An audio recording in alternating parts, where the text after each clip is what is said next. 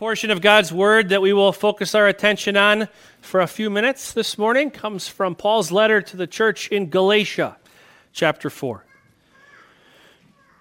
What I am saying is that as long as the heir is a child, he's no different from a slave. Although he owns the whole estate, he is subject to guardians and trustees until the time set by his father. So also, when we were children, we were in slavery under the basic principles of the world. But when the time had fully come, God sent his Son, born of a woman, born under law, to redeem those under law, that we might receive the full rights of sons. Because you are sons, God sent the Spirit of his Son into our hearts, the Spirit who calls out, Abba, Father. So you are no longer a slave, but a son. And since you are a son, God has made you also an heir. This is the word of our God. Please be seated. Let's pray.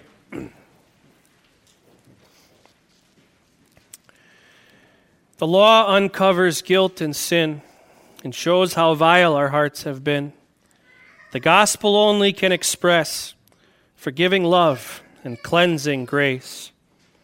What curses does the law pronounce against the one who fails but once?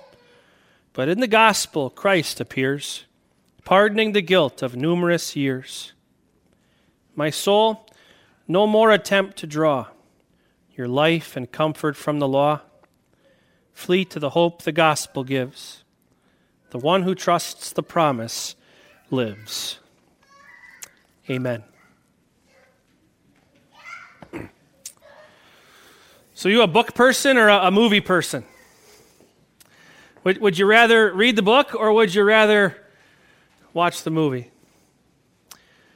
Whenever I hear that debate going on, it's always after a book has been turned into a movie and someone who read the book saw the movie and it just didn't live up to their expectations. It's not too hard to understand why. Books are interactive art, if you will. The author plays a huge role in trying to guide where your thoughts go, where your imagination runs. But really, you get to decide what the character looks like. The author can paint the picture with words all he or she wants, but every picture in our minds is going to be a little different. You, you get to see the character how you want to see the character. And, and you get to envision the scene the way you envision the scene, and maybe even come up with voices to match the the voice of each and every character. And then what happens? Someone goes and makes a movie and they ruin it, right? The way that you saw it, the way that you heard them, the way you pictured the scenes. It's been ruined forever by that director, by those actors and actresses who just took things in such a different way than, than you did. But there's another side to the argument, too, you know. There's some of us who would rather watch the movie.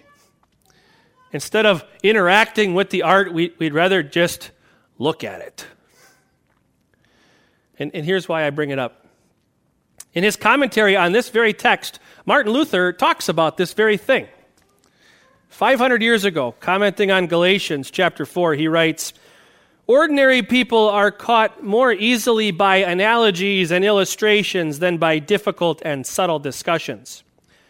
They would rather look at a well drawn picture than a well written book.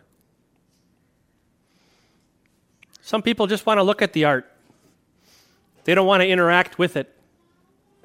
And the reason that Martin Luther brought this up has to do with the, the book of Galatians and how it's structured. The first three chapters of Galatians, the three chapters leading up to this, are basically the book, and our text is the picture. You can learn a lot about the, the name of a, a letter in, in, the New Testament, right? In, in Romans, we know that it's written to people in a city called Rome. In Ephesians, we know that it's written to a, a people who lived in a city called Ephesus. Corinthians, same thing, a city called Corinth. But Galatians is a little different. Galatia is a region, And we're pretty sure where it was, but we're not exactly sure of the boundaries of Galatia. There's no map that came with the book that said here, here were the, the boundaries of Galatia during the, the time of Paul. Suffice to say, it's somewhere in modern day Turkey. It might have been a little further north, it might have been a little further south. There's some debate, but it's a region in modern day Turkey. And the Apostle Paul had traveled there, just like he traveled to so many different cities and, and regions around the New Testament world. And he preached the gospel to them. It probably would have sounded quite a bit like what we've heard and what we've been focusing on the last few days and weeks as we've prepared for Christmas. The Apostle Paul would have pointed out to the people throughout the region of Galatia that the problem is not with all the people out there, the problem is, is in here, in my heart, in yours. That when people fell into sin, darkness filled the world and, and filled our hearts. Then he would have pointed to God's promise to send a Savior, a promise fulfilled in a man named Jesus, who was born in Bethlehem and grew up in a town called Nazareth, a descendant of David, who lived the perfect life that we fail to live, who, who died the death that our sins deserve, and who rose from the dead, defeating sin's greatest consequence, death itself, freeing us from hell and giving us heaven. But shortly after Paul left Galatia, another group of teachers showed up who brought them a quote unquote different gospel. Listen to, to Paul's words from, from Galatians chapter, chapter 1. He says to the people in Galatia, I'm astonished that you are so quickly deserting the one who called you to live in the grace of Christ and are turning to a different gospel, which is really no gospel at all. Evidently, some people are throwing you into confusion and are trying to pervert the gospel of Christ. And so, chapters 1 and th- 1, 2 and 3 of the book of Galatians are are Paul just tearing this new teaching to shreds. You see these new teachers had showed up in Galatia after Paul and basically said, "All right, Paul told you about Jesus, but he didn't tell you the whole story. You're still required to obey the Old Testament laws." If you're blessed with three sons like I am, then those three boys need to be circumcised on the eighth day after their birth. And if you are going to be a believer in Jesus, you have to avoid bacon and lobster and continue on with the diet that God prescribed to his people. And you have to observe the, the, the special festivals and the sacrifices. And you got to keep doing all that. Jesus is your Savior, but And the people of Galatia bought into it. They believed it. And in chapters 1, 2, and 3, Paul just tears them to shreds. Not just tearing apart the teaching that they believed, but saying, You foolish Galatians! Who has bewitched you? I could have told you today if you're a book lover. I could have said, Hey, you get a free pass today. Don't need to come and hear me preach. Just open up Galatians 1, 2, and 3. Read it. You'll get the point. But then there's chapter 4, verses 1 to 7. This picture that Paul paints to help the Galatians and you and me understand the point of why he's so frustrated with them for believing these false teachers. So let's look at the picture again together once um, again, and let's do it in two chunks. We're going to look at verses 1 to 3, and then we'll look at verses 4 to 7. what I am saying is that as long as the child is, as long as the heir is a child, he is no different from a slave. Although he owns the whole estate, he is subject to guardians and trustees until the time set by his father. So also, when we were children, we were in slavery under the basic principles of the world. So, Paul is comparing the Old Testament believer in God's promises to a child. He's saying, You know, your ancestors, all these people who came before us, the descendants of Abraham, they were basically spiritual children. And as spiritual children, they're no different than a slave. I don't want to spend too much time on this, but we have to spend a little time on it because of our American slavery context.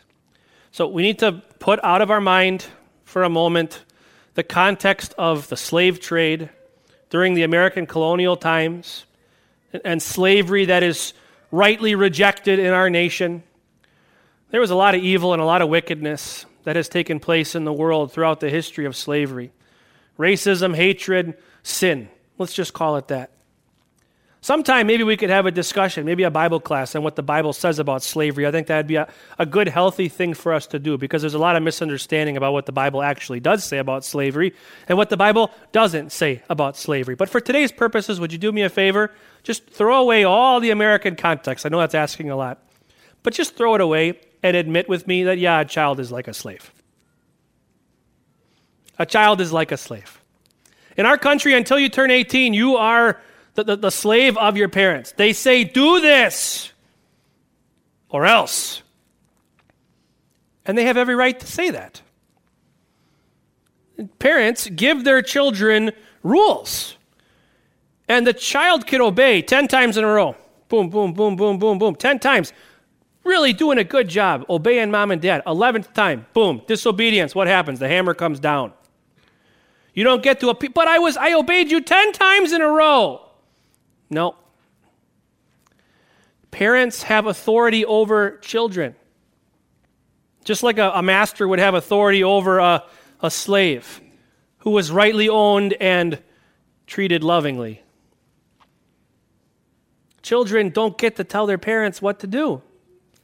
The parents get to tell the children what to do. And, and Paul is saying, look, when a child is born, the child is an heir of the estate, even as a little child, but they're under the guardians and trustees until the time when the father says they're no longer under the guardians and trustees. Well, who are the guardians and trustees, or what are the guardians and trustees? It's the laws, the rules. Be home at 10, or else. Clean your room, or else. They're being guarded, they're being protected, they're being entrusted to the care of their parents who set rules for them up unto a point. Hey, kids, are you all listening? Children, raise your hand if you'd like to be all grown up. Sounds kind of good, huh? When you're a kid, you want to be grown up. Do you know why? Because then you're free. Right? Mom and dad don't get to tell you what to do anymore. They don't get to tell you what time to go to bed. You get to go to bed when you want to go to bed. And they don't tell you when to clean your room. You get to clean your room when you want to clean your room. Right? Being a grown up sounds nice. But I got news for you. Grown ups, you know this well. When we grow up, sometimes we like to say things like, ah, to be a kid again. It's a funny thing that happens, kids. You grow up and you kind of wish you were a child all over again. And, and you know what? Even though no kid wants to be home at 10 when mom and dad say, be home at 10, you grow up and all of a sudden you learn. It's better to go to bed at 10 than to go to bed at 1 in the morning. If you go to bed at 1 in the morning, you pay for it days on end. But if someone would just tell me to go to bed at 10, I would be much better off. And sometimes as a grown up, I wish somebody would just tell me to go to bed. And sometimes my loving wife does. There's all sorts of examples of this. As, as grown ups, sometimes we look back and we just say, boy, those were easier times. My house is a mess. I wish somebody would just tell me to clean it up. That would have been that would have been nice. Think of it in terms of our church. We have a constitution and bylaws. We have leaders and committees. We have meetings and an orderly way of making decisions, and that's good. That makes sense. Because when you have over 100 families trying to do something together, it makes sense to have procedures and rules. Here's how we're going to make a decision. Here's when we're going to make a decision. Here's how a decision can be rightly made, and then this is how decisions cannot be made. That's a good thing. It provides us with order. But you only need to serve on one building committee to know that the Old Testament way sounds better because God told the Old Testament people how long to build it, how high to build it, how wide to build it. He told them what materials to use, and after it was built, He told them how to take care of it and maintain it. A lot of our people here would be out of, out of work, out of, out of volunteer opportunities because it was all laid out. Here's how you do it. Here's when you do it. Here's what you do. Here's how you pay for it. It was all just laid out for God's people. And there might be times in our lives when we look back at the Old Testament, we say, boy, those were simpler times. That sounds kind of nice. I would have never had to make a decision or get into an argument with anybody about a color or a width or a height or a length. All of that was pre prescribed for us. No need to make any decisions. That sounds kind of kind of nice. I ought to be a kid again. Maybe you could see the appeal but Paul says, you don't want what you think you want. Because the law only does one thing it condemns. The law binds you in shackles, it enslaves you, and it sentences you to hell. You don't want what you think you want. You foolish Galatians. You don't want God to tell you what to do and when to do it and how to do it because you will fail and you will be condemned. And so he continues.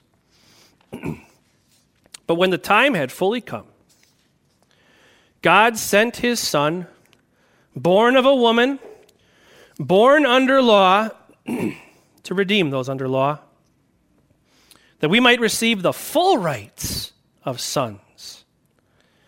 Because you are sons, God sent the Spirit of His Son into our hearts, the Spirit who calls out, Abba, Father. So you are no longer a slave, but a son. And since you are a son, God has made you also an heir.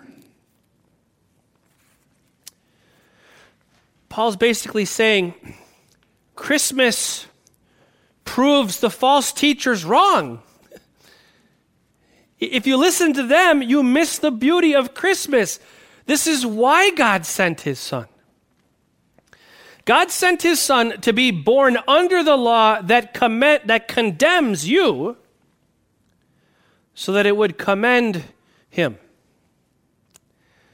You see, the law only condemns those who break it, but it commends those who perfectly obey it. And every single day of Jesus' life, that's what he did. He didn't have that streak of 10 good, obedient moments followed by the 11th failure. Never happened. He perfectly obeyed the law every single moment of his life, and so the law didn't condemn him, it commended him. And then he took his perfect life to a cross where his father asked him to do one more thing. And the son once again obeyed. The father placed your failures and mine upon his own son. All the times that the law has condemned me and all the times that it has condemned you, the wrath of the Father that we deserve was placed on the Son who redeemed us, who bought us back and made us his own.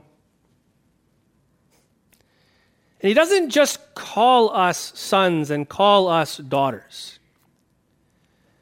He says, You're all grown up. The laws are not here to threaten you with wrath anymore. You're free. The gospel is not freedom to go sin but it is freedom to serve in a different way. Jesus says, Love the Lord your God with all your heart, soul, mind, and strength. If you do that, you cannot break the first three commandments. And Jesus says, As, as I have loved you, so you must love one another. And as you do that, you can't break commandments 4 through 10. But these laws are not here for the Christian to threaten you with God's wrath. They're here to give you a way to show your love to your Father. Just like you, when you hit 18, did not decide, good, I'm going to spit in mom and dad's face as much as I can now. Perfect. No, but your motivation has changed.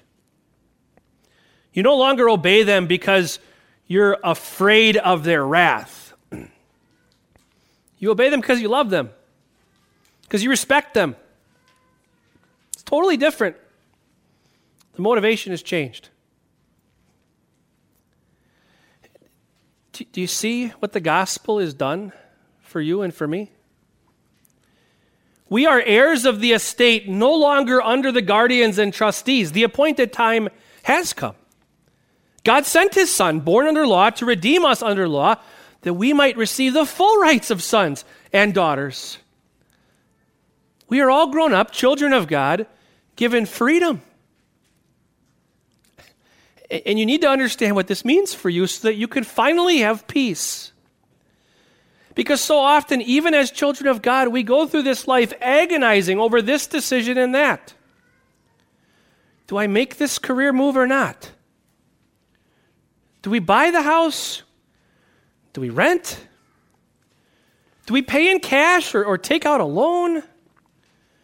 What's the right way to go? I, I don't know what to do. Should I buy the car while it's on sale and I got to take out a bigger loan? Or, or should I wait till I have more cash and then maybe the car is not on sale and then I don't take out? What do I do? Do I go right? Do I go left? Do I do this? Do I do that? Ah! You're free. And thank the Lord for it. He doesn't say make this career decision or make that career decision. And thank the Lord for it. He, he doesn't say, pay cash or take out a loan. You're free. Do whichever one seems right to you. He doesn't tell you to go to the right or, or go to the left, to do this or to do that. You are, are free. You're all grown up. You don't have to walk around fearing the lightning bolt's going to come down because you, you chose the wrong thing. God will bless this or God will bless that. Be at peace. You're all grown up. Christmas means the time has come. Christmas means God sent his son to rescue you and me from sin, death, and the devil. We don't live in fear, we live in peace. Children of God, heirs of God's estate heaven itself. So go home. Decide this or decide that. Be at peace, heirs of God. Amen.